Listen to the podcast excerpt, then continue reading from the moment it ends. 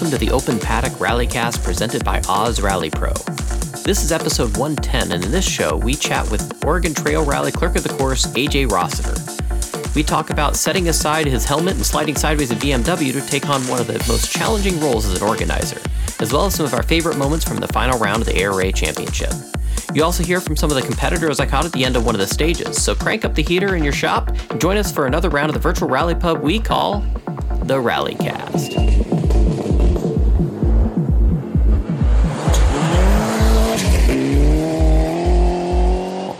I'm your host, Mike Sean. Thank you for joining us. Recorded this show just before Thanksgiving, so apologize for getting it out so late. Between holiday stuff and the amount of work stuff I've been trying to uh, cram in at the last weeks of the year, it's been kind of busy. So uh, just been a, bit, a little bit burned out to get these done as quickly as I'd like. It's also been a really tough two years, to be honest. Some of you may know that I'm a systems admin for a .com that's heavily involved in the cruise travel industry, and as you can imagine, this COVID thing's made life kind of challenging. Anyways, uh, things are kind of tough, and I may be job hunting soon if things don't improve, but maybe things will end up being just fine. Uh, gonna be holding out for a little bit longer. It's definitely been kind of tough, so a little bit extra stress there, and that's also been kind of weighing in on my uh, attention span when it comes to doing these.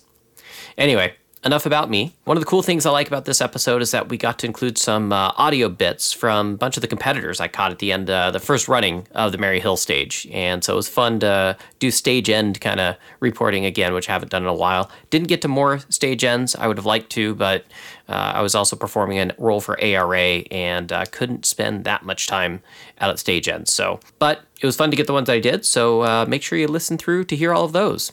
Anyways, We'll be back with AJ Rossiter right after this. Go. Five right short over crest into second small crest 40. Full left plus nips. Hi, this is Alex and Rhianna Gelsomino from Oz Rally Pro, Advanced Rally Training. Are you new to rally or have you been rallying many years? No matter what your experience, we can progress you further. Our classes are team training, driver pace note training, or co driver training that are tailored to each individual or team. Email ozrallypro at gmail.com for further details. Well, as I said in our intro, we have AJ Rossiter here with us to go over a little Oregon Trail Rally review. AJ, welcome to the Open Paddock Rallycast, man. Hi, Mike. How are you? I'm doing fabulous tonight, mainly because I've already got my drink in hand. Ah, you're prepared. Of course, exactly. What are you drinking? I've got uh, grapefruit and chill. It's uh, uh, cider by Schilling. Oh, nice. I've been liking some of the different ciders out there. For me, I am going with a, a warmer beverage, still adult in nature. I made myself a hot toddy. Oh, good for you. Was it just a little bit of lemon, some honey, and whiskey and hot water? Simple, warm. Yeah, something with this uh, chillier weather. It's all like foggy this morning and cold out, and like this sounds like it would go with that theme. Yeah, that sounds great. So AJ, I brought you on, of course, to talk about Oregon Trail, but I've known you for a while. I know that you love racing and have done several forms of it. I remember you doing hill climb, some rallycross stuff and whatnot, as well as, of course, stage rally. But I always kind of wondered, racing was it like in the family blood? What made you interested in getting into racing in general? Oh, no, no, it wasn't in the family blood at all. Although my dad was known for getting speeding tickets at a point in time. no, what happened was is I ran across the YouTube series that Ryan Samancic made, uh, "My Life as a Rallyist." At that point in time, and I think 2012 or 2013, when uh, YouTube was dumping money into the Drive channel, Mhm. and they had a budget for that sort of thing, and I thought, wow, you know, that looks like a lot of fun, and if those guys can do it, I bet I can do it. So I went to uh, Rallycross and got hooked, and went, well, what have I been doing, wasting my time messing with cars, not going racing? And then it just kind of spiraled from there. Quite the downhill spiral it is, because because you have done several of those other things, right? You you, you did the hill climb, you, you did rally crossing for a while, and then of course you had the uh, number 700 BMW. Yeah, so I did rallycross, autocross, hill climbing. I've dabbled in road racing, open track days, and other weird sp- forms of motorsport like um, cycle carts, the big DIY go kart. And the uh, driving trash can? Oh yeah, that's the cycle cart. That's what they call that? Okay. That's the funniest damn thing. Yeah, hmm yeah. They're supposed to look like a pre-war race car, but when it's a week before you're supposed to leave and you're working all week, you need a body in a hurry. The closest thing that's shaped to a race car at the hardware store is a trash can. Is that where that came from? yes.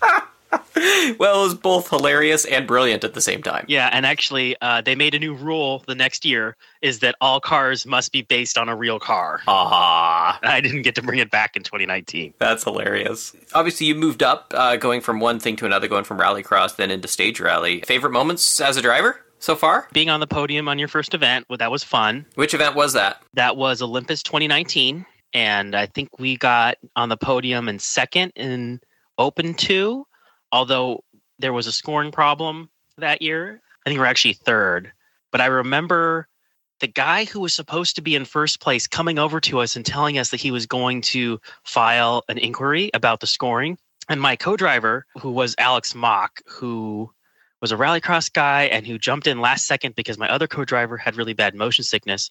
He just kind of held the trophy close to his chest and went, "I'm not giving it back." I love it. Oh man. Yeah, I do remember a, a couple issues with that one. That was unfortunate, but got straightened out in the end. Uh, I do remember though the the jump distance though at Oregon Trail, and you went freaking 85 feet. You were just full on it going over that damn thing. yeah, I gave it as much uh, as much as I could at the time. I ended up blowing up that engine, which was the stock one, which made in that current form probably 190 or 200 horsepower at the crank uh, in Colorado that year, and then I built a bigger, batter engine, and that one made 254 wheel horsepower. I was really excited to go back in 2020 because the event got canceled. I never got a chance to jump it, and then the new owner of the car managed 95 feet on a shorter version of Boyd. Well, it's still plenty of time to get up to full speed on Boyd. Yeah, that car's got long legs. sure does. What made you uh, hang up the helmet? You know, I mean, you volunteered before, right? Uh, yeah, I volunteered as a radio operator. Okay. So you got your ham, you're a radio operator, but you now take the jump to being clerk of the course. What made you want to do that? Well, you know, it was uh, partly I wanted to see whether or not I could do it, and the other part was it was a point in time where you know not too many people are willing to go organizing, and to be an organizer, you have to be smart enough and functional enough to be able to actually do the work, and dumb enough to say yes and actually do it. And I just happened to fit the bill. Karen reached out and asked if I wanted to be clerk, and I said yes. And uh, it's been really interesting to see how the sausage is made it's been a great learning experience and uh, I've learned a lot. Did you have any idea beforehand what the clerk of the course role involved? I knew generally what they were in charge of and I've had job descriptions handed to me, but because it's an all volunteer organization and because each year is a little bit different, you kind of have to be prepared for whatever happens to come your way Right. and kind of learn to uh, to adapt on the fly as it goes and be uh, be more relaxed about how things happen. For those that don't know that are listening to this, kind of describe the clerk of the course role and how it's done these days. 'Cause I know it's changed over time as well. I believe the you know ARA format of it is a little bit more like how the FIA uh, determines what the clerk of the course does. And, and from what I used to know, it's you're the roads guy. You know, you help get us the roads, you help determine the starts and the finishes, and some basic stuff like that. But there's a lot more involved, isn't there? Yeah, so there's actually a, a definition for clerk of the course as defined by ARA, which is the clerk of the course is in charge of all competition, competitors, and competition vehicles, period. Everything stops with them. Everyone who works at the event, all the marshals, all the chiefs of service, chief of technical inspection, what have you, they technically work under the ch- clerk of the course, and the clerk of the course is the final authority for the event. And if your competitor has a problem with their determination, then it goes to the stewards Right. in the form of an inquiry and then a protest. So basically, the clerk of the course, once the event starts, anyways, you are the law. Yeah, and you're in charge of you know making sure that um, you've selected the route, you've set the schedule, you've determined where your service areas are going to be, you've picked out where Parc Expose is going to be, and you have sent the schedule to everyone and their mother and gotten a ton of feedback. And fortunately, I've got a pretty good system down so far, and the schedule was pretty amenable to most people, although there's always little things that come up. Oregon Trail 2020 didn't happen. 2021 then gets delayed, but that did give us a little bit of an opportunity of doing a regional rally. We did the Mike Nagel Regional, and you got to be clerk for that, right? Yeah, I did. And, uh, you know, that was a great event. It ran amazingly smoothly and actually probably uh, lulled me into a bit of a sense of uh, false security because of how smoothly it ran. I thought, wow, you know, if you just scale this up for uh, Oregon Trail, it really can't be that bad. And uh, it turned out that the national is a whole other beast. Is it the demands of, the teams uh, so much, or is it just the scale? Because I remember preparing for the event, we were thinking about weather. We were thinking about the fact, you know, we got shorter days, we got 75 entries to accommodate. Then, of course, you then switched to creating a new route book system, which was awesome. But then we got rally. Uh, there's a lot of things we had to throw in there, huh? Yeah, and uh, I mean, we used Rallymaster Pro to make the route book for May, and we actually reused some of the roads from May for November. Being in November, of course, comes with a whole host of challenges with the shorter day and the, the potential for road damage or the roads becoming impassable due to rain and mud. And so that always adds to the anxiety. The shorter days and the two day recce definitely has some repercussions from a landowner perspective with how many more people are out on the roads. And I think a lot of it too comes from the the differences with the national competitors because I think there's a certain type of national competitor that presents more of a problem for organizers than perhaps what you're used to at a regional rally. Mm-hmm. I think a lot of the people who show up to a regional rally, they're locals. They don't maybe have the huge the motivation to prove that they're as fast as humanly possible. Um, you don't have problems with those people almost hitting civilians, um, excessive cutting, speeding on recce, but that is something you find at the top end of the field. From their standpoint, you know, they want every edge to be the fastest they can be no matter what, right? Yeah. Mm-hmm. it's just how they're programmed. The stupid thing to me, though, that, that kind of drives me nuts, like, it's the same for everybody. so it's like, you don't need to be obnoxious, uh, in my opinion, as also an organizer, right? It's like you don't need to do these things where you're speeding on recce. You don't need to do these things where you're cutting so much. I mean, if everybody does it the same, it's the same for everybody. It's not. It shouldn't be a big deal, but yet they try and take those little advantages. Yeah, but you know how they are. They're always looking for that that little bit of advantage, whether yeah. or not it's actually an advantage. If they perceive it to be an advantage, they'll pursue it. Yep. And uh, all it takes is them to like almost run into someone the wrong local on the wrong road at the wrong time, cutting too much, things like that, speeding on transit. In my opinion, I put up with the national guys to let make it so my friends can go racing. That's really the bottom line for me. As far as Dirtfish is concerned, you'll see their media coverage and you'll see the top 10, and then the rest of the field really doesn't exist. Yep. But as far as I'm concerned, I put up with the top 10 so the rest of the field can go racing. See, this is why we all love you. One other thing that I wanted to bring up is I think I may have brought it up when, when we did uh, a review of the Mike Nagle Regional, but we have one new road, and almost had a second new road. Tell us about how hard it is to get new roads. There was the one in the Dufur area that we almost we were making inquiries, and yeah, it didn't end up happening. But explain the fact that we got at least the one that we've now added to the calendar as being should be kind of a permanent thing now, which I think is awesome. Well, I mean, I can't take credit for that road. That was found by Rebecca. You know, there are other people that lay claim to it, saying that they found it first, but I, Rebecca told me about it. We've been fortunate that the landowners on that road have been amenable to us being there for the time being. I know we did a lot of damage to Schilling Road uh, in November, so I need to get an update and see how things on that end are going. Let's see the other road. It's a beautiful road. The one that's in Dufur goes over a ridge line. It's kind of close to everything else. It's got big sweeping views. It's pretty wide, pretty hard pack, and got a really fast section at the end. But the problem is there's one guy that lives in the middle, and that one guy really, really, really does not like us. So we've tried to be there before, and he said no. And we tried again, and we got another no. So all it really takes is one person to say no and you lose the road. And if I remember right, the county even said that's like, yeah, we'll, we'll give you a permit for the road, but as long as everybody along it agrees, right? Yeah, mm-hmm. that was the deal with with that county. Not everybody agreed, so we couldn't use that road. That's probably our biggest problem is finding roads. That's why the event has been migrating further and further east over time. I'm not sure it's something that's exactly easy to fix, but uh, it's certainly uh, hard to keep a hold of roads when you have people out there speeding on recce and whatnot. Yeah, that, that doesn't set a good precedence for us being there, that's for sure, unfortunately. Well, let's move on and talk about the event, how it actually came to be. We're getting started, getting ready uh, for Friday. It's getting darker. What are your feelings as the event's about to start on Friday night? Well, just kind of hoping it all sticks together, really. It's kind of funny. You know, you've described Rally in the past as being a traveling circus, and it really is. And it's kind of hard as one person to keep a track of what's going on from the top of the field to the bottom of the field at all the different locations. So you kind of are blind to how most of it's going day of.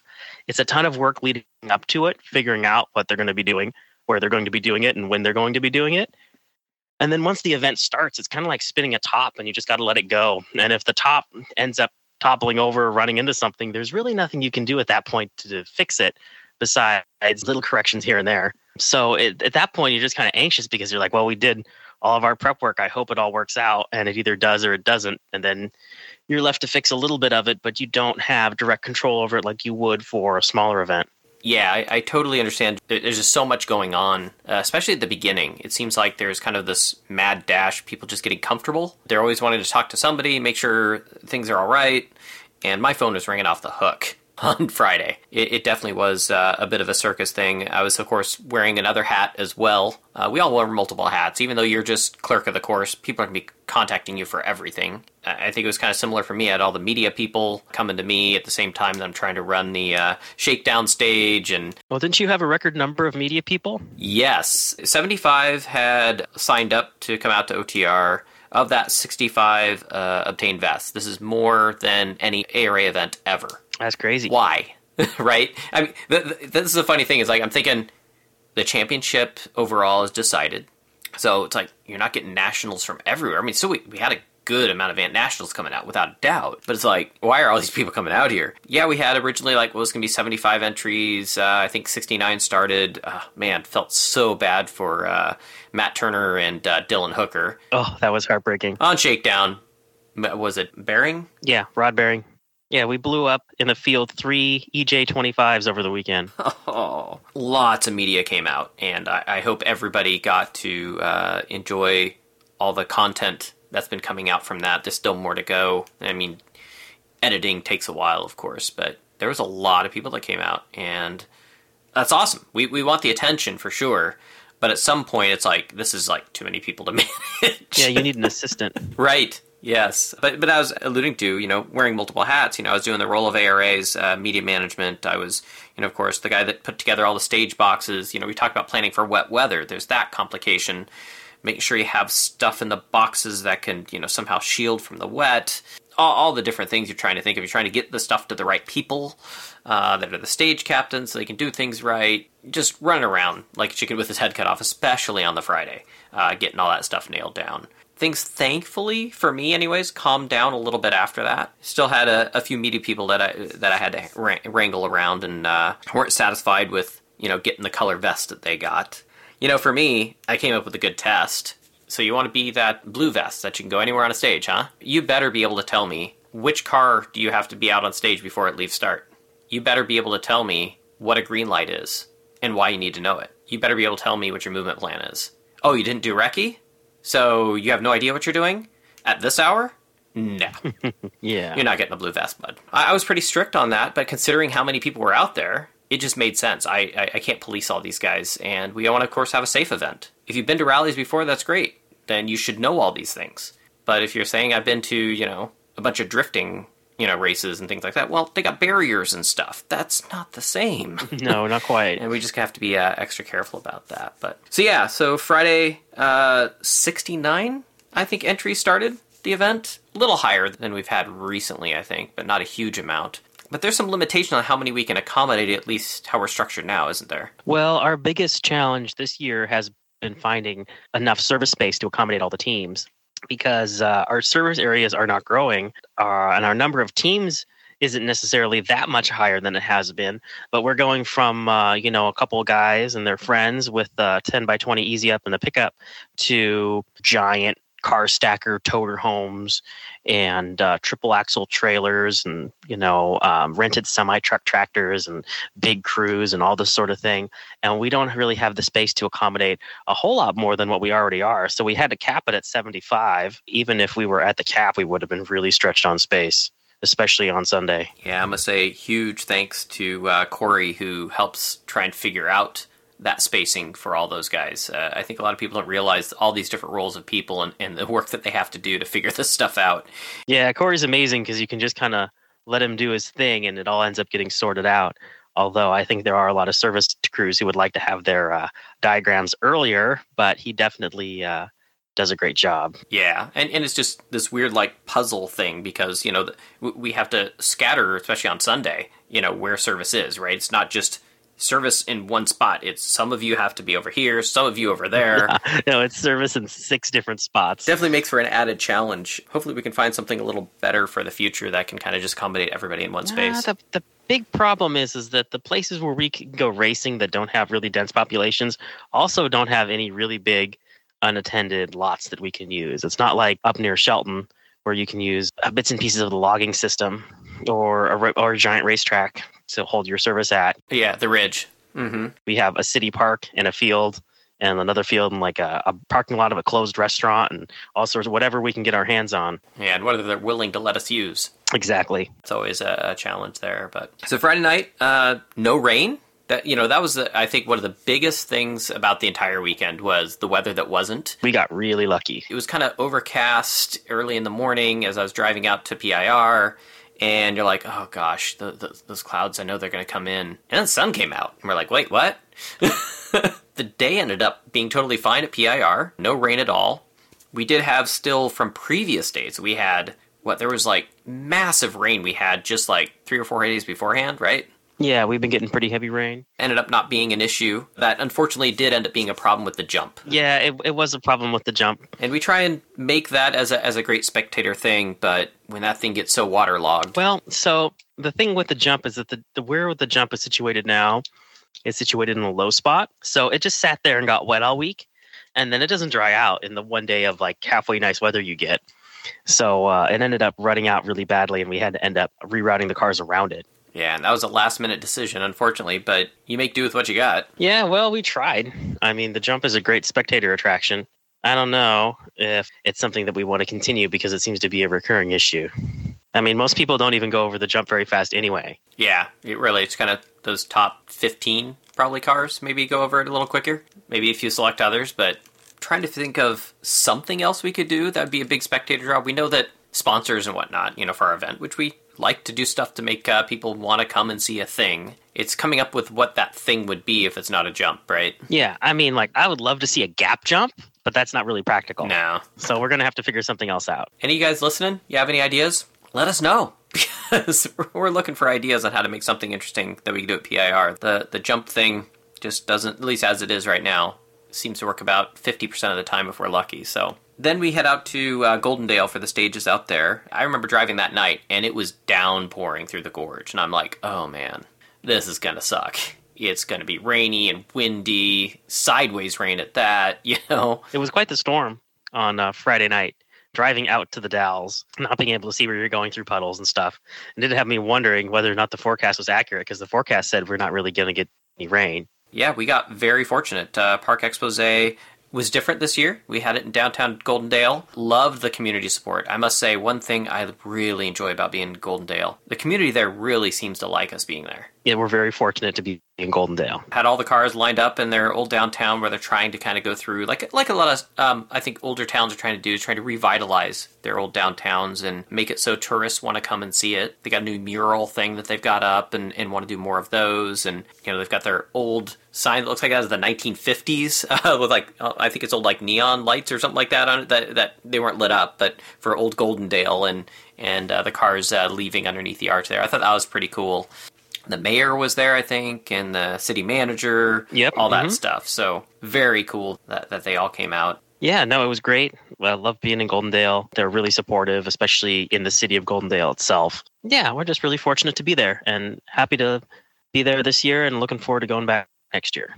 So then we get to the, uh, of course, the the Goldendale stages. I'd say the most significant thing for me uh, fr- from the weekend and, following that was seeing how just on it right from the get go Brandon Semenuk was. Holy cow! The roads were wet, even though it was you know the sun had came out. They had definitely gotten some rain from the days before and hadn't dried out. In that slicky slick stuff, he was just rapid right from the start. Yeah, you know, that's one of the funny things is I really didn't pay attention to the scoring. Not at all, huh? I'd made sure that everything. No, not really. You know, if I checked, I was checking on my friends way back in the you know the cheap seats.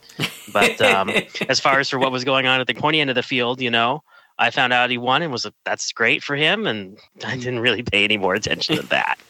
Well, I was trying to keep, keep track of everybody and, and, and where they performed. And it was interesting to see that obviously on the super special stages, Pastrana edged out the field, which with his rallycross background, and, and Ken Block too, he's used to rallycross as well. And each of them won Uh, what Pastrana won the first stage, second stage a PIR. I think Ken Block won that one. So I was like, okay, that made sense. But then you get to the real stages. And The first one's a downhill of Dalles Mountain down with slick conditions. It's Semenuk that just literally blitzed the field. Pastrana had a puncture, so understandably he lost some time there, like 15 seconds if I remember right. But Semenuk was just flying down that hill, and then you start thinking, oh yeah, downhill mountain biker. Makes sense. No, yeah, that does make sense. And of course, you know, following the rest of the field as, they're trying to go through there. I think another significant one for uh, Saturday that I was watching the unfortunate expiration of Jeff Sehorn, who was uh, co-driving for Oh, Flynn. Yeah. Finn Bagland. Yeah, they had blown a turbo, I guess, at, out at PIR. it was funny because Sehorn had came up to me and he said, "I hopped in this co-driver's seat thinking I wouldn't have to work on a car anymore." he was up till two in the morning helping them replace the turbo. So so much for that. That plan didn't work. Yeah, you get sucked in one way or another. But I think the car was terminal. That failure, I think, had led to other issues. They left out a parc expose. I remember that because that's when I chatted to him. But they never made it to the end of the next stage. Ah, that's too bad. We had a few people go out on Saturday. Not a ton. The stages obviously are uh, are pretty smooth out there. Not a lot of rough conditions necessarily. I was really kind of following. Um, uh, was it Leah Block? It was her first uh, stage rally. Just because she's so young, she's 15, 16. Something like that. I, th- I heard that she has a permit, but that her co-driver was driving the transits. Yep. I don't know if that's true or not. Well, I don't know about Washington, but in Oregon, even with a permit, as long as there's an adult next to you, you should be able to drive the transits, right? I think that's how it works. So I don't know why they'd have to do that switch. She was pretty rapid. She was right up there with the speed of her mom and, uh, and maybe even a little faster at times. And I thought that was kind of cool to see her just Yeah, I believe that on the reseed for Sunday, she had the largest jump of any competitor, moving up 23 start positions. wow. Yeah, Unfortunately, though, the motor went. that's rapid. Yeah, that's too bad. So yeah, I was talking to her co-driver Matt James. I've known Matt for quite a while. You know, had him on the podcast here a few times, and he was super impressed with how she was. She pushed all the time, was willing to try and find her limits, but wasn't really necessarily going over them. Was a sponge at learning things. She's someone really to watch. I know she's got the block name and all that, but as far as talent goes, he was super impressed and and Matt knows people. He's ridden with a lot of quick people, and I think that it bodes well to what we might see from Leah's future. Yeah, that's going to be exciting to see her get faster and faster. I'm sure she'll be way up there one day. Probably not too far in the future. Exactly. It was cool to see such international stuff coming out to Oregon Trail. Why? Again, I don't know, but we had that Javier Castro guy from Argentina bringing this R4 package on top of uh, a Toyota Etios. I guess it's similar to a Yaris, but it's what they have down in uh, Argentina. It's I guess the bolt. These R4 kits are a bolt-on package with a sequential and all that stuff that you can do with different chassis, including Ford Fiestas and some other stuff. So a neat kind of concept they're uh, running down there, and I guess they're wanting to see if those things are of interest up here in the states. So Interesting. then we had all the way from Oman, all the way from the Middle East, we had uh, Hamid Al Wahaibi. Wahaibi and came all the way from Oman to uh, compete at this event. Maybe we'll see more international people competing at American events, and if Oregon Trail is one of those they want to do, yeehaw! we'll, we'll take some of those guys. I think that's pretty cool. Yeah, that's crazy. The feel good story of the entire weekend of entries, though, was having Judd Hardy back out there. You, you didn't meet him till this weekend? No, I never met him until this weekend, but he's a really cool guy.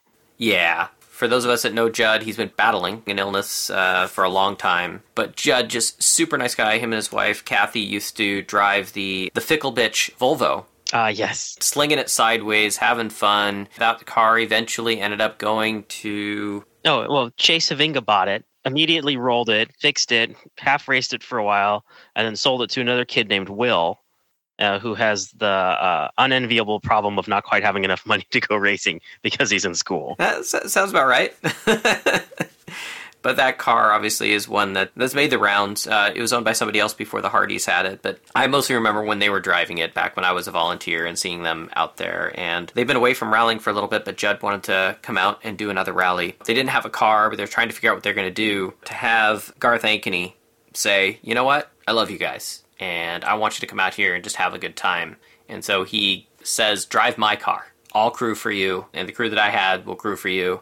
Uh, Billy Irvin jumps in the co-driver's seat. Basically, they'd say, you know, use our entry fee, just have a good time. We just want you out here having a good time. And oh man, talk about tugging at the heartstrings. Yeah, it's really something special. It's amazing to see the community come together in that way. Garth is a really good stand-up guy, so it's kind of amazing to see it all come together. But uh, yeah, it's a really good feel-good story. From the Saturday, we go into Sunday. That's where we get into yes, the Boyd and the jump stuff.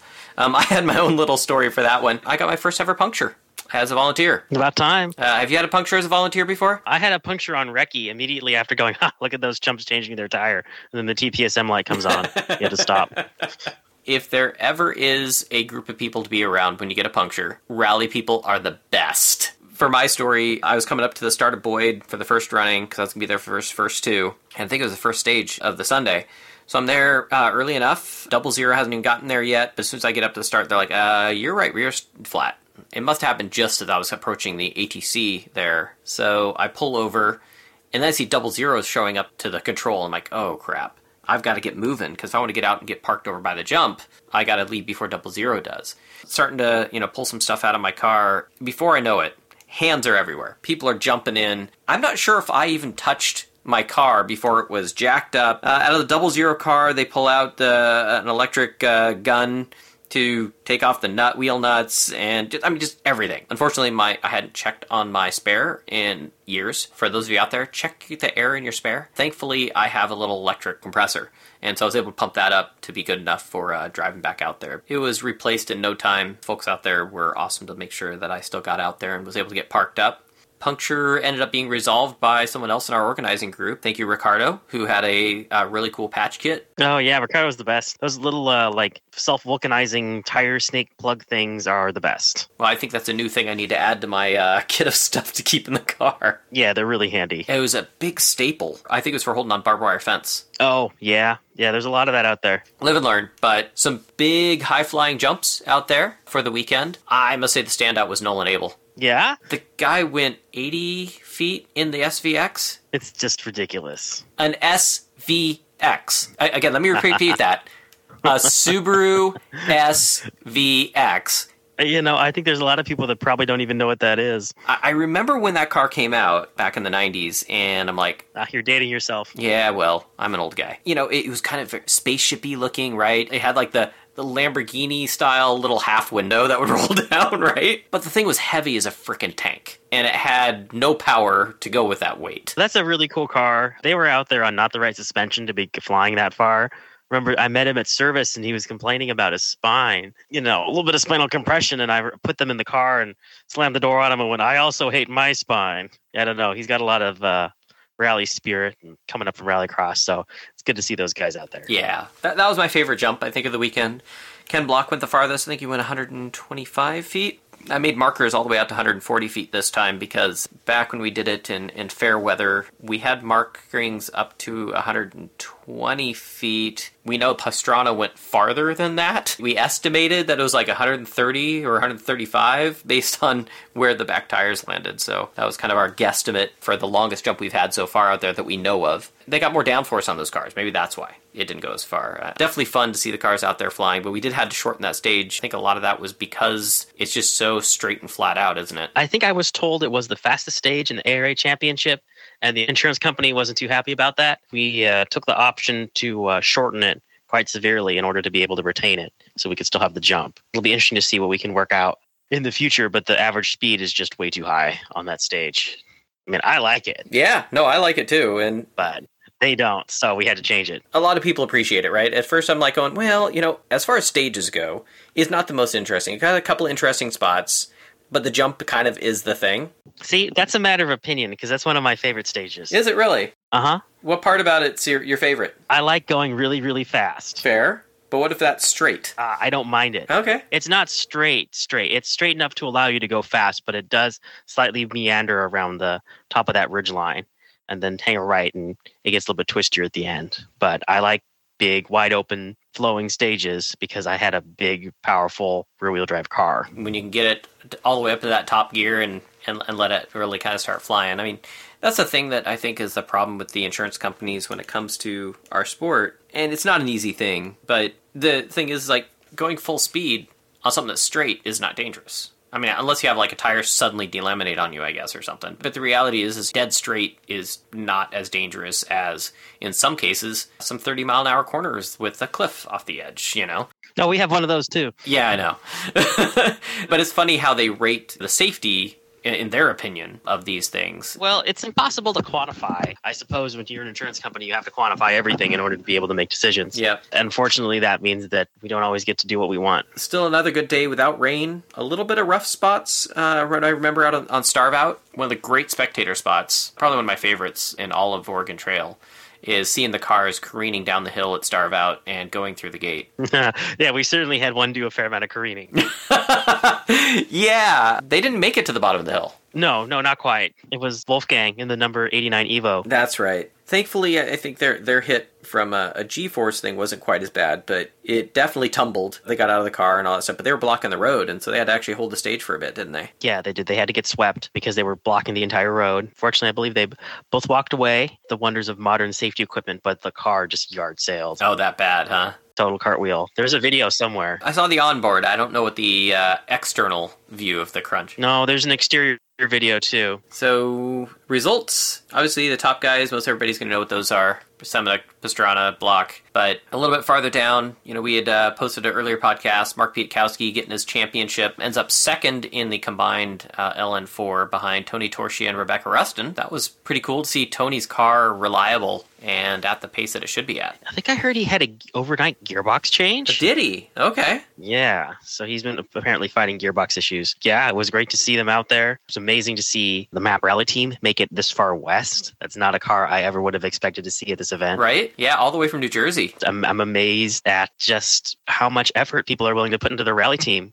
and the lengths that they go to uh, meet their championships and put up with that sort of thing. But yeah, it was great to see him out here. And then on the regional side, Matt Brassfield's been just him and Christy have been just at the top for a while. And they're definitely the team to beat. He's he said that he's going to be selling this car and going to be building a new car. Going to be doing something with one of the newer chassis to uh, hopefully, I guess, get, maybe get in on some of the super contingency. Maybe. Uh-huh. Yeah, this car that they've had though, they've been consistently just right up near the front. I can understand wanting to. It's like need a new challenge. I wonder if they're going to enter as national next time. Then I guess maybe you have to to get on the contingency, don't you? You know, I I think I asked that question and I probably forgot. They have amazing pace and a good team. Exactly. So it'll be exciting to see what they can do in a newer, more modern car. Although I have to say their current car seems to have done them quite well, as they're always at or near the top of the regional results in this area. I was really, really hopeful for Chadney. Oh He man, was, he was leading the NA4s and then didn't. it was kind of amazing to see how high up he got on the reseed for Sunday and to be working in O control and see quarter million dollar R5 cars go by. And then here comes this beat looking GC way up in the start order in front of a brand new STI build going way faster than it has any right to. Uh, yeah, and it was really sad to, to hear that they had engine issues right after the penultimate stage. So heartbreak. Total heartbreak. Totally Chadneyed. Yeah, the Chadney's car, Chadneyed. His crew guy made stickers that said, uh, I guess you could say I got hashtag Chadneyed, and someone stuck one in the middle of his windshield when he was getting towed back in. Oh, I gotta love the Rally family. Oh, yeah. There's definitely a history there of uh, Chadney and Motors, and y- you want those to go away. You don't want it to be a problem, and, and you can tell it was doing so well all the way up until the end there. Hoping that the next time he'll definitely be right up there. Uh, Josh Gearman ended up uh, coming up first in the NA four wheel drives, with Spencer and Peter Crabb coming in uh, third overall and second in NA four. Yeah, Josh Gearman with the new flat six and the new livery. Doing great out there. and seeing Spencer get faster and faster. I remember when the zebra car, the orange zebra or whatever you call it, I used to think like, ah, man, come on, push that car a little more. You're not very quick, and now he's pretty damn quick. Yeah, they've got a pretty healthy contingent of NA four wheel drive Subaru GCs in the area. They all service together, they run about the same speed, and they're really competitive. That's always just such a fun group to be around. And then great to see uh, Chris Miller winning the open two wheel drive and uh, the Focus doing well. There's been some reliability issues in the past and whatnot. The car held together. Yeah, they've had heartbreak a couple times with some really nasty motor issues, but it seems to be running pretty reliable now. So fortunately, they're doing good. One of my other favorites was Julian Sabot and Stephen Harrell. Julian was in the Fiesta ST owned by Roberto Iglesias. They used his car Oh, to compete. Yeah, because Julian's R2, yeah. Mm-hmm. it lost its motor back at LSPR. Oh, that's right. And so they needed an event car for this event. Didn't have a new motor in the other one, and so uh, ended up uh, renting this one out. They were flying in that thing. They were doing really, really quick. Yeah, Julian really likes that chassis, and he seems to be able to always find good pace in them. And it's great to see him out there because you know it's hard to find a better person. Kind of going through the list. Cooper Anderson, young kid. He keeps getting a little faster every time. Yeah, yeah, he's got a, a brand new first event co-driver. They've managed to build really impressive pace right out of the gate. So hopefully they'll be able to continue increasing their speed factor. We'll see them at the very pointy end of the regional field, probably sooner rather than later. What was a favorite of those that were running in the, the lot that you were following? Oh, well, my crew guy bought a car. The guy who's been uh, service crew chief for me, Eric Fentress, he bought the Toyota Yaris that got sold out of Canada, uh, which was known as uh, rice pudding. Yep, his first ever rally. So he bought he bought that car for a steal. Had to do a lot of work to it to get it legal. Cage modifications, fire suppression, all sorts of stuff, and they got it uh, put together. And he had amazing pace. He moved up 12 start positions from dead last and was faster than a whole host of more powerful cars, even turbo four wheel drive cars in the Yaris. So fast that he was starting to give his new co driver problems with keeping up with the notes. So it'll be really interesting to see what he can do in that car and maybe see him move into something even faster in the near future. That's so cool. Yeah, he's having a blast. Um, he and his co driver, uh, Chuck Brazier, were having a great time and always had smiles on their faces. And they uh, won the Novice Award for OTR. Out of all the brand new teams for this event, they were the fastest in a Yaris. Yeah, I'm looking forward to see what those guys can do. It's just really fun because that's uh, that's why I'm here, so my friends can go racing. It's just really rewarding. And apparently, you uh, trained your crew chief to uh, end up becoming a driver and no longer crew. Well, I don't have a car anymore, so uh, I guess I can crew for him now. Uh, I did lend him my big jack that he always complained about, and then promptly instructed his crew guy to complain about how heavy the jack was to him instead. Overall, I'm trying to think of how many total uh, finished out of the 69 entries. It's still like 50. No, this is why Sneak Attack Rally exists, Mike. Yeah, I know, I know, and I've got it up here. There we go. So we had 54 finish out of 69 that started, and as far as uh, DNFs and and whatnot for an event is concerned, that's actually a pretty good ratio. That's uh, a higher finishing rate than I'd say the typical average is, which is really cool. Yeah, it was kind of amazing just that we didn't have like some events have nothing but problems with uh, people crashing, mechanical problems, really rough roads and stuff like that. But for the most part, this event seemed to be fairly easy on cars, and uh, we only had a couple cars get written off, so not bad. No one got hurt significantly, and so everybody's happy. One of my frustrating ones was seeing Dave Clark come out because it was right by the jump where I was. The car didn't jump that much on the second run through. Next thing you hear, the car sounds weird after it lands, and it just pulls off over by the uh, where that spectator area normally is, and you're like, oh, something's not right. I caught him when he was on the trailer. Turns out he thinks he just because he didn't go flat out on the jump this time and didn't keep his foot in it, he didn't push in the clutch when he was flying over the jump and he thinks that you know when he got back on the throttle, you know, maybe at the at the wrong time or whatever. Basically, he threw a drive line. Oh yeah, mm-hmm. yeah, that happens sometimes. Oops! Put the clutch in when jumping. So there we go. Dave Carpathian, he lost a wheel. Some great video of that. Uh, him coming out of the Great Horseshoe with one wheel half sideways out of the back of the car. No, I missed that one. Oh yeah, I think Melee has the video on that one. Ah, okay. Definitely exciting to see a car finish the stage with one wheel just kind of at an angle and not rotating. Yikes. Unfortunately, they weren't uh, able to get that uh, resolved and, and him back running again. I think they were going to try and come back in, but it didn't end up happening. So, and then like I said, motor issues for a lot of people is just more mechanical stuff than it was accident stuff. There were a few, uh, even people that broke their car at PIR and got one stage in and then decided to stop racing so they wouldn't blow up their car anymore. Stay up all night and try to fix your mechanical issues and just give up. That happened to a few people. There's only so much you can do in that amount of time. I guess the big off we had was uh, Kyle Tilley, unfortunately, in his R5. Uh, him and Martin Brady. Yep. Thankfully, they're okay, but we're out here where there's lots of hills and things, and be a long ways down, and the car was a long ways down. Yeah, well, you know, on Sunday, I think they found the place with the biggest exposure out of all the stages that are run on that day to go off. right. and I've heard a bunch of different theories about, you know, what could happen. I'm just grateful they're both okay. I also heard that was a brand new shell. That shell had never completed a rally. Well, it still didn't. Well, that's one way to look at it, Mike.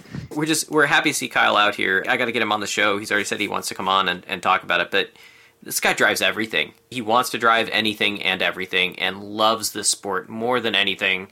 It's just cool. I, I love that enthusiasm and the fact that he's got the backing to do it. Yeah, that's great. The guy's living the dream. All right, so wrapping things up, what was the uh, most rewarding part of being this clerk of the course once it all came down to an end? The most rewarding part was when Jacob and Maribel made me a sash that said clerk of the course in really big letters and then surprised me with it on Friday night. Oh, it was amazing. That was the best, and that is definitely going to be the picture we're using for this podcast.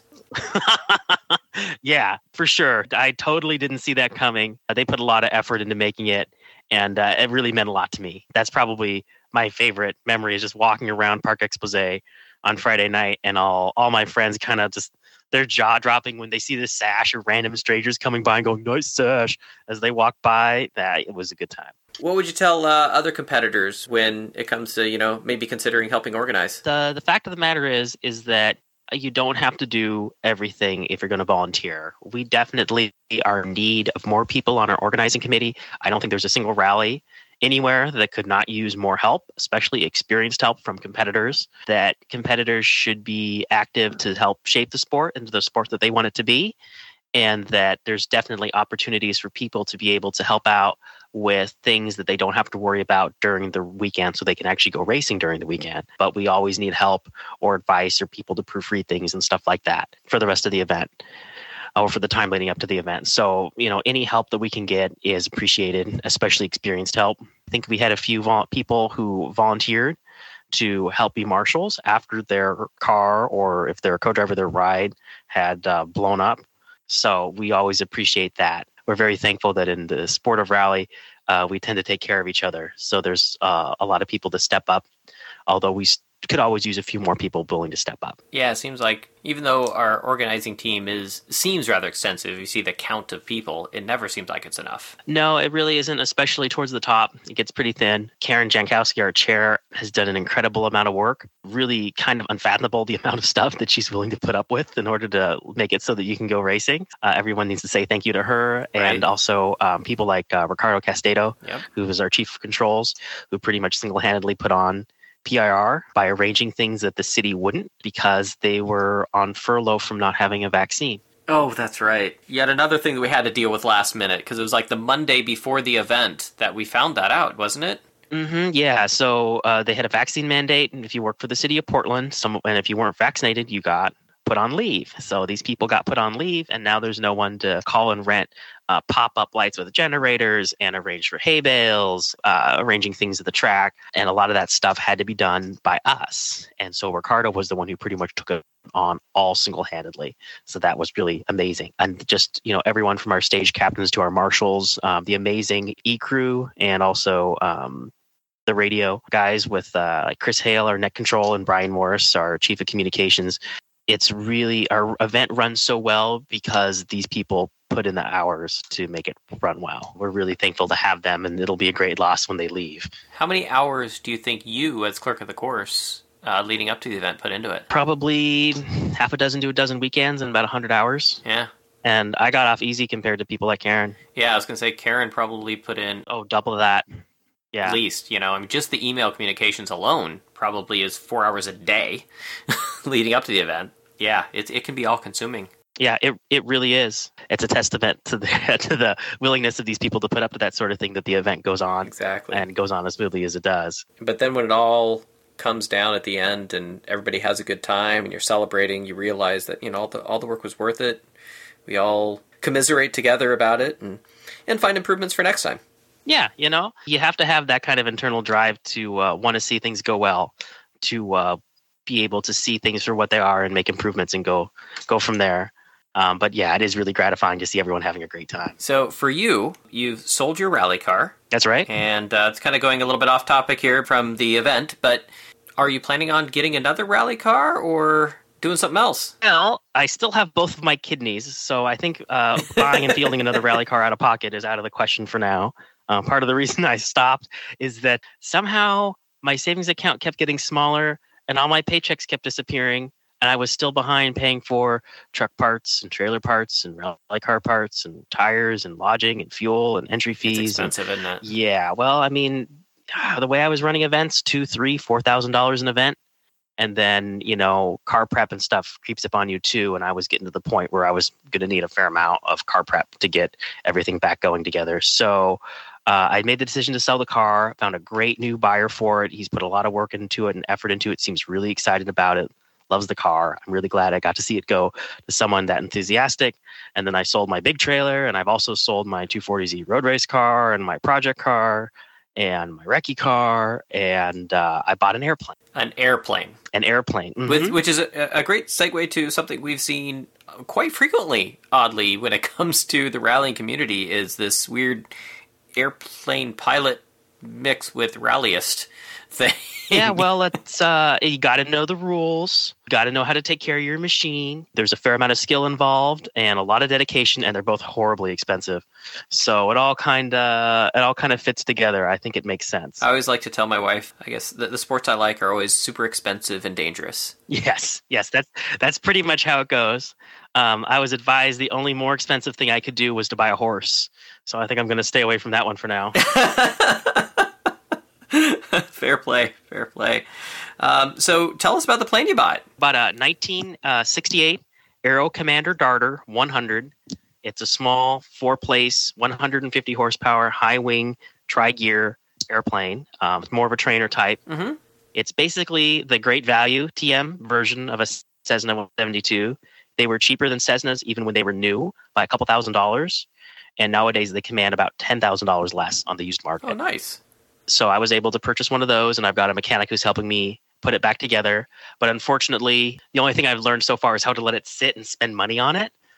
So hopefully, uh, I can get over that hump, and uh, it's got you know re- rebuilt magnetos and all new uh, high pressure fluid lines and stuff, and uh, started on the training pretty soon because I think I'd like to take one of my rally friends, a guy you might know, Ian Morris, and go to Oshkosh next year by airplane. Oh my, that is a definite bucket list. Is to go to Oshkosh. Yeah, that's the goal is to uh, get my license and uh, get some mountain flying and spot landing experience and then pack everything in the airplane and head east in July. So we'll see how that works out. Wow. So, so that's the other thing is you bought an airplane, but also do not have your private pilot certificate yet.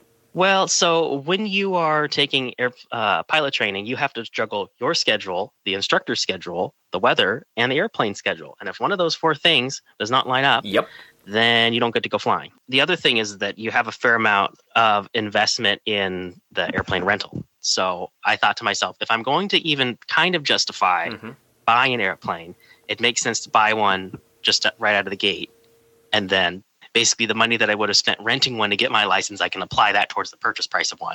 And that helps the math work out better. It still doesn't work out very well at all. It's a ridiculous idea. No, it doesn't. No one should do this, but I wanted to, so I did it anyway. You know, I was happy enough renting planes at uh, 125 an hour wet. Yeah, um, I was looking at 172s, which is a four place, 150 or uh, 140 or 150 horsepower, Mhm. 165 horsepower at like 150 to 165 dollars wet. Yeah.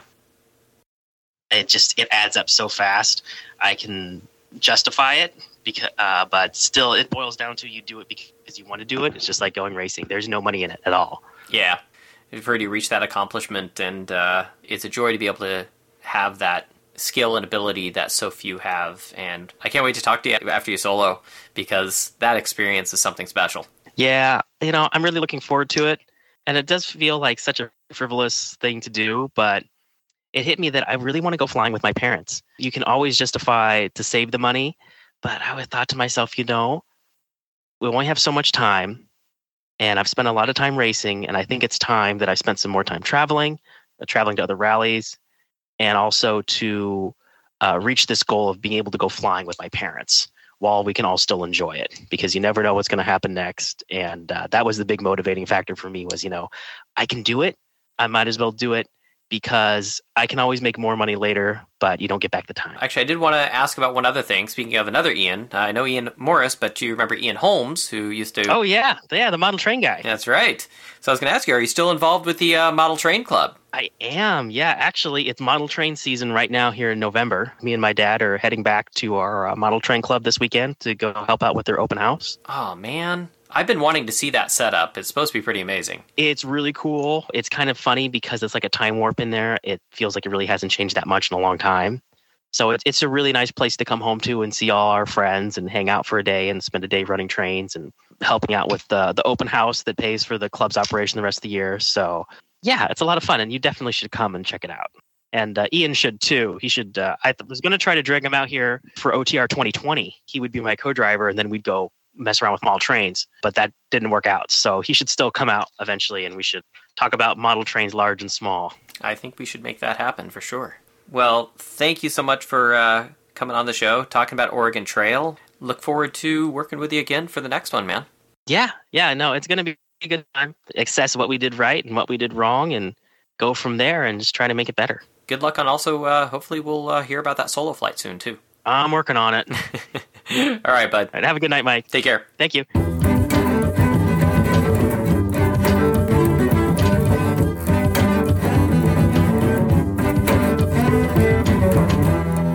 And now we get to hear some voices from the Oregon Trail Rally that I recorded at the end of the first running of the Maryhill stage.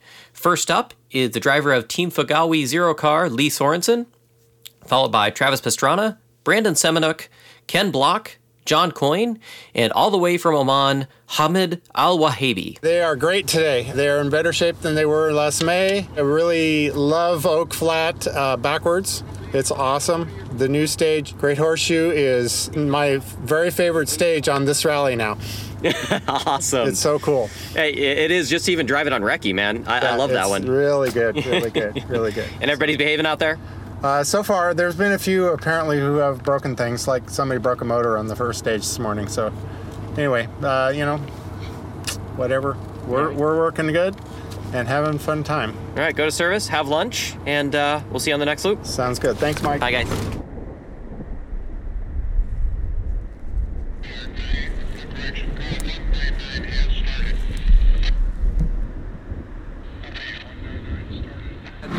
So, oh my gosh, We had so much fun. such a blast. Uh, the I really want to do tarmac tires, but with the power that we have in this car, these tires, we were just linking drifts. I don't know if it was fast, but it sure did feel cool. I was gonna say, you know, Oregon Trail threw everything at you today, every type of stage. Uh, man, we got flogged. Semenuk, he's just that mountain biker. He's used to downhills and mud and slick and cliffs, and ah, we we'll pick it up. It's been a rough day for us. but which is your favorite so far? Uh, amazingly, this tarmac stage right here. This was we just linked the corners, flowing the whole way. Again, I don't know that it was fast, but we were foot to the floor sideways. It was fun. Have fun out there. See ya. I really enjoyed the first stage of the day. That was just, I mean, that's my kind of stage. It was, uh, it was really fun. And then obviously the new stage horseshoe was, uh, was a good time, but it was a lot slippier than I was expecting. So, yeah, like you said, mixed bag, some dry, some slippery. And uh, yeah, we're just on tried tarmac and we'll go back up to some pretty slippery stages here pretty soon. So. How was that stage? Uh, it's fun. It's just such a great variety to have that in the mix uh, stages today. I really enjoy it. It's going to be a mess later on, but Travis, I, and Brandon, we're cutting all over the place, but that's what makes it fun. Yeah, I mean, this th- today has a little bit of everything, doesn't it? Yeah, absolutely. Technical stuff, fast stuff, tarmac. It's really, uh, it's a good day of racing at Raleigh. Awesome. Well, good luck out there. Thank you. See ya.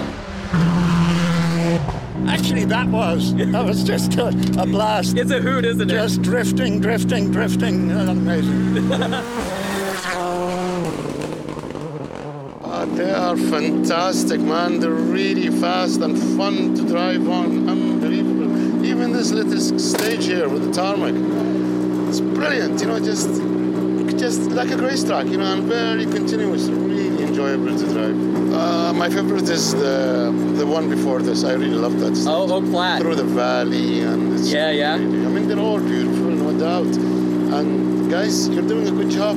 All right. Thank you very much. Have a good day. Thank you.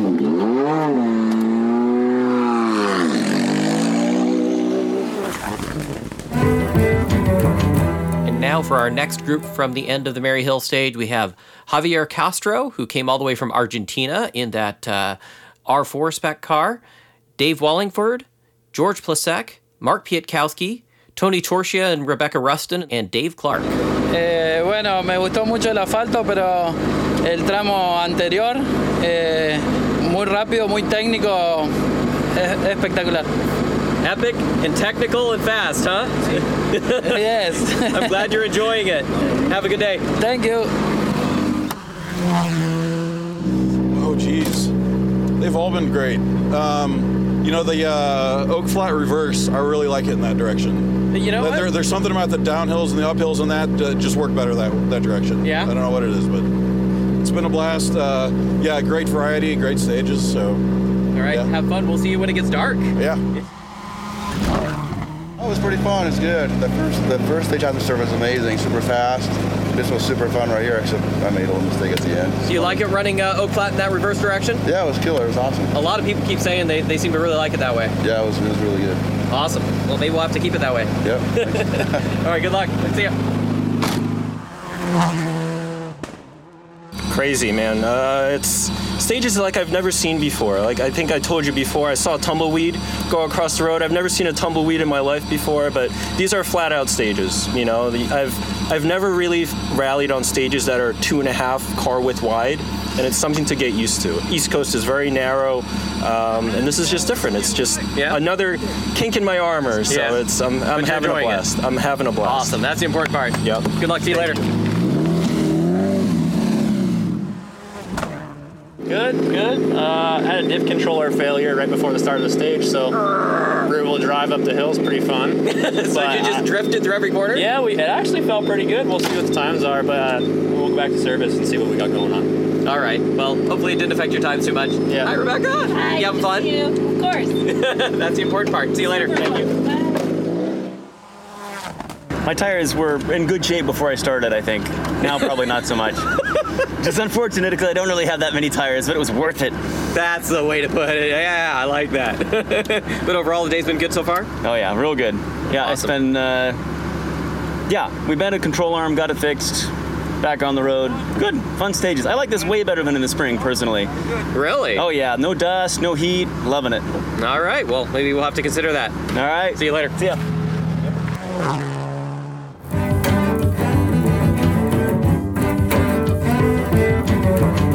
In our third grouping from the Maryhill stage, we have Josh Gearman, Phil Wairn, Spencer Crabb, Alex Chadney, Todd Hartman, and Andrew Rivas. Oh, good.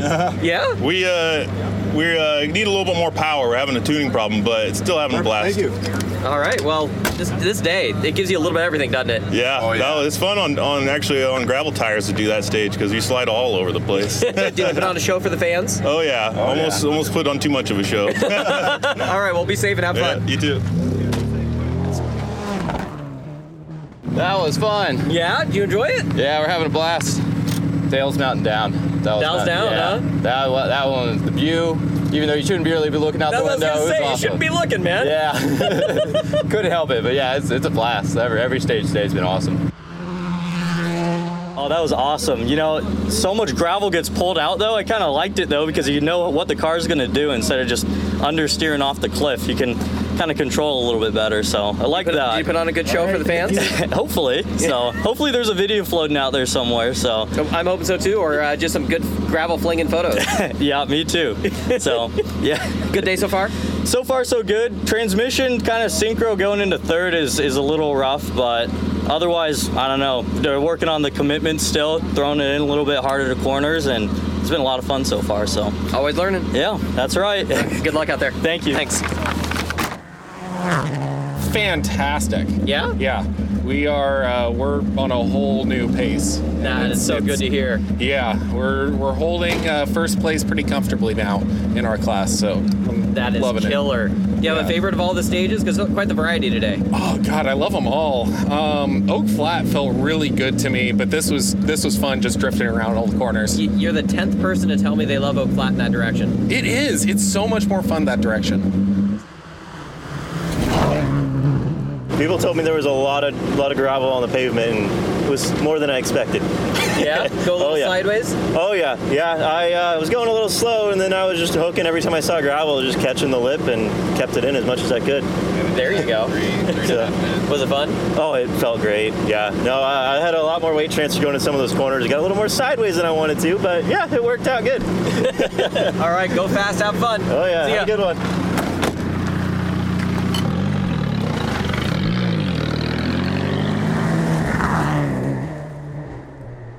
Having a great time. Yeah? That was a lot of burnt rubber on that. Yeah, it looked like it. I smelled it on the tires. It was fun. Were you silly sideways for the fans? yeah. Tried to. A lot of rocks on the road got thrown out. You know, people taking it inside off the pavement. Yeah. Threw out a lot of rocks. Makes it a lot slipperier. Do you have a favorite of the stages today? Yeah, I would say it was the Oak Flat. Yeah. Absolutely. Very fast. And continuing on with our voices from the end of the Maryhill stage, we now have Lars Wolf, Dave Dufresne, Julian Sabot, Alex Ramos, Matt Tabor, and Lucy Block. Today's been actually really, really good. The car is finally getting dialed in. Uh, we've got a new staggered set of tires that we're playing with a little bit, and some mud cuts, and looking for the weather because expect anything here, but we're having a freaking blast. Love all these stages up here, and uh, you know, thanks to everyone to freaking get us here. And yeah, we're going for it. I have to say, I'm I'm gonna so go with uh, Oak Hill Flat Reverse. It's absolutely a, a straight up blast. Awesome. Good to hear, man. Car's down on power a little bit, but we're going as hard as we can. All right. I know you had the charge pipe issue earlier. Absolutely. Is that still resolved now, or still a little bit? We got it fixed, but we think we have to go change the plugs. Maybe when the charge pipe went, the plugs got fouled. Okay. So I noticed gonna- you're having trouble time just leaving service. Yeah, that's exactly what we're gonna do. Okay. We have spares, so we're gonna set them. All right. But well, good we- luck out there, Thank you. and uh, good clean run the next time, man. Appreciate it. See Thanks, ya. Mike.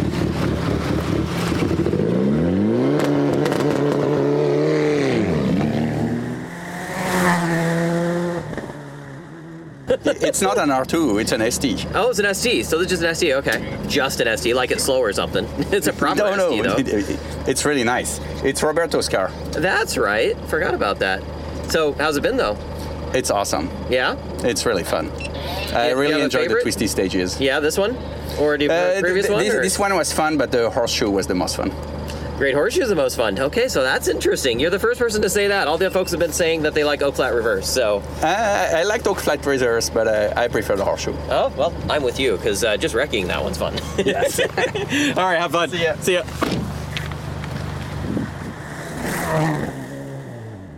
It's been good. Um, we're just really excited to just doing this Maryhill. Um, We're hooking the inside, and it was just on rails. Like you could see where people tried to kind of go a little wider to get rid of the dirt, but we were even further in from the dirt, just hooking the asphalt. And man, we carried so much speed through those corners. It was so nice. You but- put in a show, put on a show for the fans. Oh yeah, I mean we were we were knocking all the bushes and stuff. I think the the volunteer right here just pointed out a bush in my grill, but uh, yeah, it's been fun. Um, we've been taking it conservative just because um, it's slippy. The speeds are really high, and the braking zones you never know how how rough or how uh, loose they are. So, but we're doing good. We're leading our group. Uh, now L2, you know for the next so- uh, loop out there. Yep, so hook it some more. There you go. some more hooking in the future. Thank you. Have fun. We'll see you. All right. It's been fun. It's been a good day. We were um, Danae's super on on the notes today, and, and we're just uh, we're really in sync, and things are going really well, nice and smooth. We're not that fast, but that's all right. We're having a lot of fun. Thank you. And uh, yeah, so that was good. So I hear a lot of people that the road's just so dirty they're just hooking it to the inside and yeah, just playing. everybody's yeah, Oh, yeah. There's there's a couple places where you can get about three fourths of your car off the road, and, and you know, just to hook hooking it. Yeah, absolutely. Yep. Do you have a favorite so far of the stages?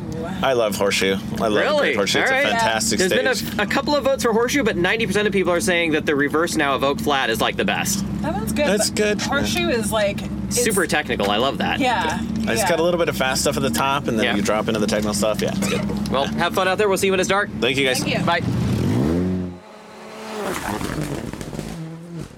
That was so much fun. Yeah? She did awesome. So fun. Is this one your favorite so far? It was pretty fun. Pretty fun. Yeah. It's forgiving. You stay on the inside. You're probably not gonna, you know, it's the chances are less that you're gonna go off, so it's safer. Exactly. It's fun. Yeah, I think everybody's been saying that's like, you know what? It's so polluted out there. Just hook it on the inside oh. and have fun. Even if you do, you're still sometimes going out. But it was really fun. Well, it sounds like you're having a, a, a good time out there. Your Yeah. times are looking pretty good, so. Yeah. I'm having a good time. well, just keep pressing a little more, a little more every time, right? Room for improvement? Yep. Have fun out there. Bye. See you when it's dark.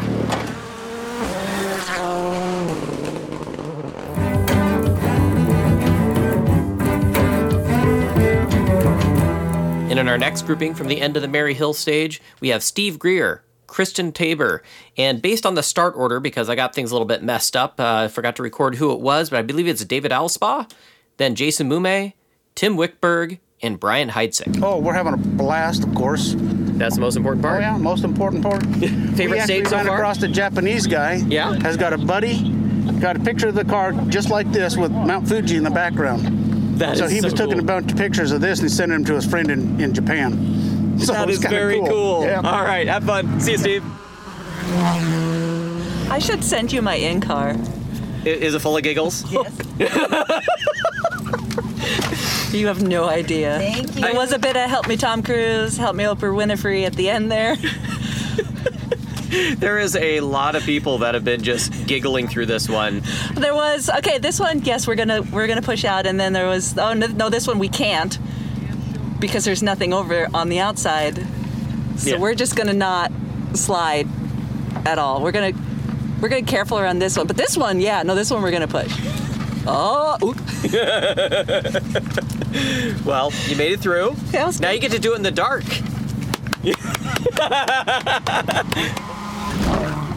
That's a that was actually probably one of the scarier stages I've ever done because you just don't know how many marbles are on the pavement. I've been hearing that, and uh, yeah, you kind of gotta you kind of gotta get somewhere between knowing for sure that you're not going to go over that edge and uh, carrying some speed to have uh, momentum for the next stretch. So awesome! I think Dalles Mountain Down. Uh, just the sounds like it's smoother than it used to be. Oh yes, uh, compared to Mike Nagel in the spring, uh, real smooth, fast sweeping. That rough section I think is smaller now, which is great. Uh, beautiful stage, really. Awesome. Yeah. Well, you guys have a good day. Thanks, man. See you later. Doing good. Yeah, quite the variety today. Yeah. yeah. Fighting the car a little bit this weekend. Uh oh. What's it doing to you? Placed the rear bearings yesterday, and now my kill switch is starting to have electrical problems. So we'll see. Uh, Hate that kind of crap. Take it back to service and see what they can do. Well, they changed two bearings in between uh, shakedown and the stages last night, so I have faith. All right. See ya. Yeah. Pretty good. This one, uh, all the front runners dragging all the dirt on makes it uh, slippy, slidey mess in spots, but uh, other three stages so far have been amazing. It's been a real good day so far. I think sections of that was Oak Hill uh, are really nice. It's a little wider. Um, Great Horseshoe's fun, but narrow and in rear wheel. That means I don't quite have the spot I want to let the rear end out at all, so I just have to kind of keep it nice on Because so rails. tight, yeah. Still moving, still ticking. That one and check engine light hasn't come back, so count that good. That's very important. All right, guys, have fun. We'll see you when it's dark. This is the most fun I've ever had in my whole entire life. Now that is that that's a good uh, description, man. What can I really? say? I'm telling you, and it's true. So imagine doing something that's the most fun you've ever had. Imagine that. That is so cool.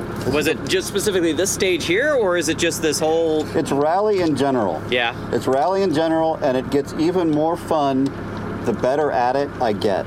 That is so cool. So imagine doing something that's the most fun you've ever had in your whole life, and you get better, and it even becomes more fun. it just feeds on itself, it just man. gotta- gets funner and funner. I can't stand it. That's so cool. All right, see you later. We'll see you when it's dark. Thanks, Mike.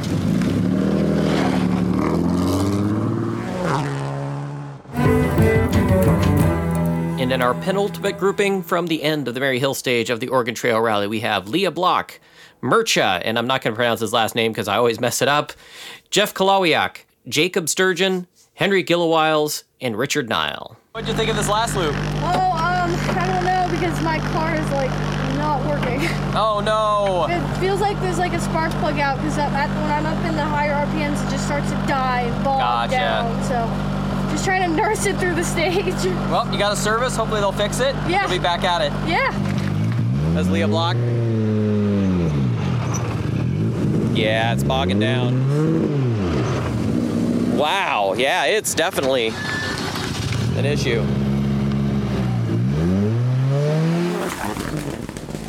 I'm sad we didn't get to use the tarmac tires, but uh, Yeah, but gravels work too. it's the same for everybody. Plus, with Yeah. how much pollution there's out there, would the tarmac tires help?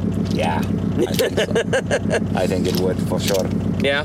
Yeah. Well, but at least you're having fun. Absolutely. That's the important part. It's been he's been great. The weather couldn't be happier, right? We were fearing snow and stuff, so this is Yeah. pretty good. Yeah. It's it's turned out pretty good. Yeah. All right, man. I think we just lost second coming up the hill. Oh, think they can fix it? I don't have an extra gearbox, but if you know anyone who does, bring them around. Well, you know, it's it's, it's quite the Gotta service ask park around. there. Hey. Yep. well, I'll make sure that you get but going no, now. day's been great. It's been a lot of fun and uh, well organized, so we're having a good time. That's the most important part then, having fun. And picking up speed. Thanks. See you later. Yeah, that works for me. We, we lucked out. We didn't earn this weather whatsoever. Doing an event in November. Right? Yeah, we're so lucky. Getting Yeah. uh, more dialed in with the car and all that. Yeah, the the tune from PRE and the suspension rebuild made this car make sense, and now I love it. I used to hate Yeah. it, now I love it. Now Yeah. you get to start pushing. yeah, I'll start pushing. We didn't loop it. last time we ran this, the the last time this event ran, the the second corner, that hard left. Oh yeah. Yeah, looped it right there. But not this time. No, no, it's because I did choke like a mother. That's the way to do it. That's yeah. Was it fun? Yeah, it's always fun. It'd be better with tarmac tires, but eh, it is what it is. Well, the amount of time it takes to switch that around, though, it's I'm nice to be able to just do it all in a I'm, loop. I'm glad that we didn't do that remote tire change stuff. Yeah. Anyway, gotta go. later. Stages are good. Beautiful weather. Can't complain. And fans. Fans are back, and Isn't that's like that the so highlight. cool? Yep. And there's quite a few of them. It looks like. Yeah. We've been giving them a show. Silly sideways. That's right. Horseshoe was good. It's pretty muddy, but it's good. Mm, and Dalles Mountain downhill is always a blast. Yeah. And this is fun.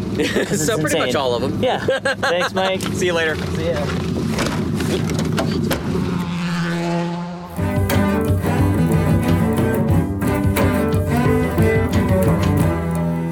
And finishing up our voices from the end of the Maryhill stage at the Oregon Trail Rally, we have Jeff Castro, Justin Nelson. I think it was Eric Frentress who was in the little uh, Toyota Yaris that uh, was our rookie of the rally, which uh, won an award for that one. Then we have uh, Voices from Service, where I caught up with Matt Brassfield and Ryan Dunham. It's mega. I mean, this is our first event, and it's our home rally, and it's a, a heck of a way to start. Uh, we had an interesting uh, previous stage on Oak Flat. Got a little over optimistic into a corner, but uh, we full spin. We got through it, and um, yeah, had a good fun run here. But man, I mean, this is like a lifelong dream for us to do this, and we're so That's so lucky. cool. So, and we're doing it here in Oregon, which is amazing. So, yeah, I love it too. Mega. And this car is so fun to drive. It, it So- looks like it's a kick in the pants. It is so fun. There's great sounds and it's got great balance. So I'm I'm loving it. So your first rally, right? Yes, sir. How's it been out there? It's been great. Yeah. Yep. Uh, we had a, a little bit. Uh, I think our notes are a little too fast for horseshoe for a couple of stages because we this is our first time, my first time writing notes too. But I mean, we made it out alive. So That's the important part, and then you just start making improvements, right? Yep, exactly. Oak Flat was definitely my favorite so far. Yeah. And it was nice and f- open, and you could actually feel a little bit of speed. So Awesome. I enjoyed that. Yeah, I've been hearing that a lot from folks. Excellent. Well, I'm glad you're having a good time. We'll Yep, see you later. take care, Mike. See ya. That was great. We had a little time off by the side of the road on that last stage. Yeah, Oak Flat. Yeah, yeah. We decided to stop and have a picnic until until someone could tow us off the the earth. You know? Uh oh. Yeah. Well, but you got a little yank and back going again. Huh? Yeah. Well, other than that, it's been going splendid. That's what we want to hear. Yeah. Glad you're having a good time. Oh, having a great time. Have a great day. We'll see you later. I just heard, confirmed my theory of Dalles Dalles got, Mountain. got, got graded, so there was less rocks on Yes. Mike Nagel. So smooth, it was just perfect. Had the car pitched perfectly every corner. We hauled ass. I think we hit 116, 116. which is our record. Yeah, that's the highest we've done. And it was just amazing. The car did exactly what I wanted it to do every time. Kind of speechless at this point because we just hauled way too much booty. we're using new gas. We're using Sunoco E85R, and it's not burning as fast, which is nice too, because we used to use just pump propel, and it would burn up way too quick. So we're happy with how the gas is holding up. Really thankful that there's no big rocks anymore out there, because that was just too treacherous in the years past, and I didn't like it. But this is like the greatest rally ever so far. Digging it. The weather's perfect, surface is perfect. I couldn't ask for a better one, honestly. So what about uh, the next day to that uh, Great Horseshoe? That one was good too. We had a little fuel cut issue because we were running low, but the surface was good there. We took that one scary corner pretty easily, and then right after that, we just we boogied all the way to the end. And I really liked the the addition. They added on like an extra mile and a half. Yeah. And that was awesome because that extra mile and a half is like wide, pristine, flat out. Yeah. And it was amazing. So you like that going was a great stage. Yeah, that was a great stage too. That last right hand corner is amazing. That square right. Yeah, super. But it's also like nicely groomed and perfect. Mhm. Yeah. So you kind of, I Yeah. think you ditch hook the front right into it, right? Yeah. Yeah. Yeah. it was great.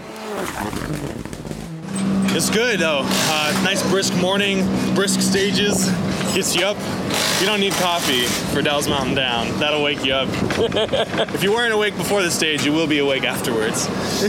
We're not pushing hard, hard, but it's still going quick. Trying to stay ahead of Enda, keep him up in the championship for the RC2 for John. That'll be good. What'd you think of that uh, Great Horseshoe stage? Tricky, very tricky. It was the first stage we noted, so some of our distances and, and corners were a little different than some of the ones we had notes from 19 and, and updated. So it caught us out, not caught us out, but challenging. We, challenging stage, and uh, hopefully on the second pass we can hit it a little harder. Awesome. Well, good luck on the next pass. Thank you very much.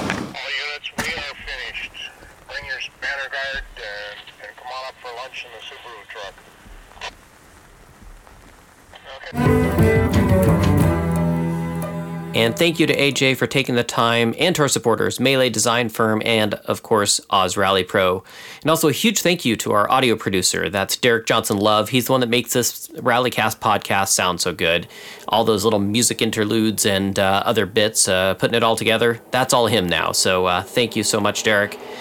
I'm your host, Mike Shaw. And remember, please don't speed on Recce and keep it shiny side up. Mm-hmm.